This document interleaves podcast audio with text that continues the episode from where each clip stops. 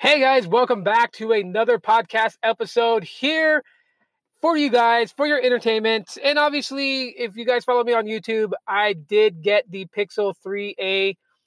Uh, I got the purplish one.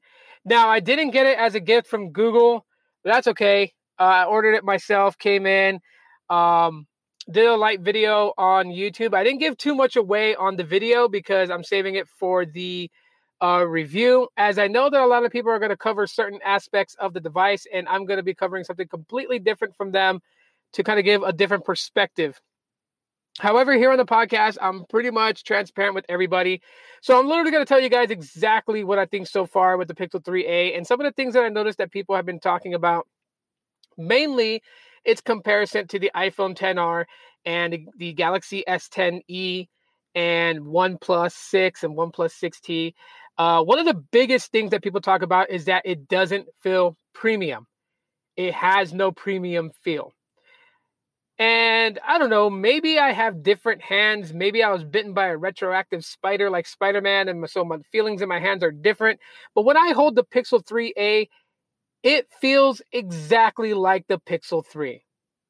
It does not feel that cheap as everyone is branding it off to be. And um, I don't know, may, maybe people just want to bury this phone under so much because it is contending against the Galaxy S10e and the iPhone 10R, devices that are not relatively cheap but are supposed to be budget options. And in my opinion, Google did it right for a budget option um, because when I use the Pixel 3a, it's no different from the Pixel 3. There are not a lot of differences. I made a video just right now, just got done doing the voiceover, and I'm about to, you know, c- complete editing it and uploading it to YouTube. But let me just say this, okay? Um, it misses several things that the Pixel 3 has, but these things do not ruin the experience of the Pixel 3a.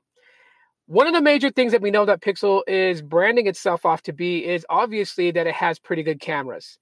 And with the Pixel 3a being $400 less than the Pixel 3, still delivers the exact same photo image processing that the Pixel 3 has, minus a few features like wide angle selfie. You don't get that with the Pixel 3a. Now, if you absolutely have to cram 15 people behind you to take a selfie, then you're going to want to go with the Pixel 3. The Pixel 3a wouldn't be able to do that unless everyone pretty much flies in the V formation that ducks fly when they fly south for the winter. So it does take good selfies. I am putting together a video that is going to not only showcase the Pixel 3a, but a second video that will compare photos between the Pixel 3 and 3a and allow people to interact with that video by guessing which side of the video is of what phone. And this is going to be interesting to see who can actually spot every photo that belongs to the 3A and every photo that belongs to the 3. But I like doing these things because it's to show people how similar the photos come out. And I think, and, and that's what Google was aiming for. They wanted a Pixel 3 budget option that stood for what Pixel stood for, which is number one above all cameras. Now, today, in my opinion, cameras don't make a smartphone. But there are people today who are super photogenic that judge smartphones based on image processing and the types of photos that it takes. I understand that not everyone thinks like me, and so it's going to cater to a certain demographic. And for Google to strip down their Pixel 3 to get it down to a price point of $399 and still deliver you 98% of what the Pixel 3 can do with photo taking and image processing, that is damn good in my book.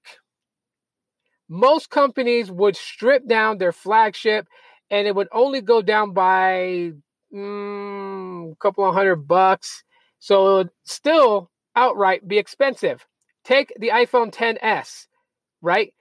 Eight, nine hundred dollar phone the iPhone 10R, $749 phone. There's, yes, a $300 difference. And the pricing is just insane. Now, the Pixel 3 went for 799. The Pixel 3a goes for 399. Um, it's a much more lower point. Like I can see this device literally being on prepaid carriers like Metro, um, Cricket, Boost Mobile, just to name a few. I can see this device being sold through those through those carriers and people buying them. As a matter of fact, with this device dropping, a few of my colleagues that I've never seen touch a Pixel device ended up with this phone. This phone is gaining popularity whether people like it or not. And I'm sorry to say to all the people out there who basically crapped all over this phone without ever holding it in their hands, but Google did something right for a change. And credit has to be given where credit is due. People complain about the build quality. It doesn't feel premium. I know a couple of phones that are like $150 more than the Pixel 3a that feel more premium in this. Look, Premium phones don't make the user experience. You can have a glorified, shiny glass and metal device that's going to give you a crap user experience. It's been done before, people. It's been done before. And because of that very reason, is the reason why I say that when it comes to smartphones, user experience matters above all. Which is why I'm shocked that the Pixel 3a feels exactly like my Pixel 3. And I can say that because I still own both phones. I can compare them side by side. I still have my Pixel 3. I'm now using the Pixel 3a. I am firmly happy with the Pixel 3a that I am knowing for a fact it's going to be my daily driver. What's going to happen to my Pixel 3? I'm going to give it to a family member who likes a Pixel but couldn't afford one. Now they're going to have one. And some may ask, why would you give the Pixel 3 and keep the 3A? I like the 3A. I like the fact that I don't have to worry about cracking uh, uh, uh, the backing of it, which is made of glass. I don't care for wireless charging. I could get up and spend an extra millisecond plugging in a cable into the Type C port on my 3A. I don't need to lay it down on a charging pad and watch it charge. I have not ever picked up the Pixel stand. It'd be nice to have one, but I'm not going to pick one up because I can charge my phone the old fashioned way. I have power banks that I carry with me when I go out and about, but yet the Pixel 3a is actually supposed to have a longer lasting battery than the Pixel 3, even though marginal is a marginal difference, a very tiny marginal difference in battery capacity as the Pixel 3a has a 6000 mAh battery. However, the screen displays are different, and so therefore it's going to use less battery to process the display image. On top of that, um, with um, what do you call it? There was another thing to it too that would actually save battery on it. Eh, well, brain farted. It went out of my head, but um, yeah, the Pixel 3a is is killing it right now. Some of you guys may disagree, and you can give me a thousand one reasons why it's not killing it. And hey, more power to you. I mean, I like the fact that we have diversity in, in the Google and Android community. Some people will totally back the OnePlus 6T and say that the Google Pixel 3a can't touch it. And by all means, they're probably right. It can't touch it. In their mind, it can't it can't touch it. Because in their mind, they've already made it up in their mind that the 6T from OnePlus is going to dominate over the Pixel 3a no matter what. There are other people who are like, I'm not going to trade up my iPhone 10R for the Pixel 3a. And by all means, stay on iOS and enjoy that ecosystem. That's you. Do you and don't worry about what everyone else is doing. The only thing that I frown upon with what Google's doing right now is that they are offering money for people who switch from an iPhone to the Pixel 3a. And Google, that is a big mistake because it almost seems like you're begging people to buy your phone. What you need to do is cater to the markets out there that have always mattered in my book. My friends review their, their products and services, and that is prepaid companies. The Pixel 3a is available on Google Fi. That's where I got my device from. They should make it ready and available for Boost Mobile, Metro by T Mobile, Verizon Prepaid, and Cricket Wireless. They should make it ready and available for those companies. And if you have it still at the same price of $399, there are people who are going to buy it. Hell, there were people who were willing to buy the LG Stylo 4 at 250 bucks. So another $150, I'm pretty sure that would be like the tippy tops that they would chase out of it. And that's like a good 60% of the prepaid customers. The other 40% have the money to go after the flagship devices like the iPhone 10R, the Galaxy S10. They can go after those devices on Boost Mobile, Cricket, Metro by T-Mobile, and Verizon prepaid. So if they can go after those flagships, they can definitely drop four bills on a device that has almost everything that its flagship brother has, minus a few key features. And again, what are the features that's missing from this device? I will gladly tell you guys right now before I end this podcast. It doesn't have dual front facing selfie cams, so no wide angle shot, has a single selfie cam in the front. Polycarbonate body because there's no wireless charging. No IP certification for water resistance.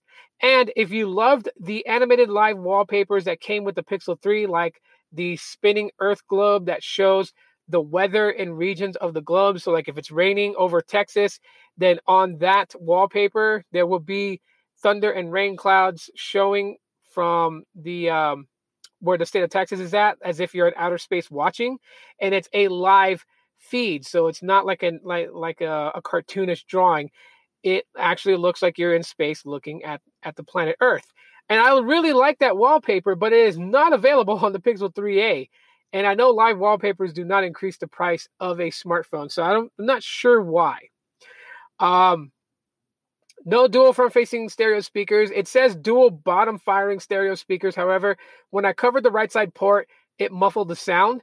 When I covered the left side speaker port, it did nothing. The sound was still the same. The audio was still at the same um, at the same volume. So I'm not sure if there's really two stereo speakers, or maybe the earpiece is one stereo speaker and then there's one bottom firing speaker. That could possibly be it. Kind of like the Pixel 1 and how that was set up. Um, but all in all, it, it's still a great device. I'm going to do a full review on it in a few weeks. I'll give you guys the ins and outs. I am going to compare it to the Pixel 3, uh, Pixel 3, and I will have a comparison against the Moto G7 as I do have that device and I'm going to be dropping that review tomorrow. So stay tuned for that on my YouTube channel. Um, but yeah, Pixel 3a, people got to st- stop crapping on phones and really shut up and take the time to look and really evaluate it. Now, if it still comes out to be a bad option for you, then that's totally fine. But it is it is a bit weird that people have automatically crapped all over this phone and they haven't even held it in their hands once. They hear partly, uh, but yeah, um, polycarbonate. I said parley. Polycarbonate, they automatically assume bad. Some people just really, really, really, really not actually like put their stamp on an opinion without actually holding the device. A, a speculating opinion is fine. We can always speculate, we can always assume. But when you go and you make a statement that you know for a fact that a certain phone is a certain way and you've never held it in your hands, you will come out looking dumb when you are proven by another person who actually holds the phone in their hand. So that's pretty much it for today's episode. Hopefully, you guys enjoyed it. If you guys did, uh, let me know. Give me some feedback. Uh, I appreciate you guys for checking out the podcast. 23% of my viewership on Apple Podcast. I really appreciate that. Um, I've just been checking the stats. I know my podcast is very small. I don't have a lot of followers, and I hope that changes in the future as I continue to make content. But I will continue to make content even if I have zero plays and zero followers. So uh, it's all good. But I appreciate you guys coming through, stopping by, and listening. And as always, Allah.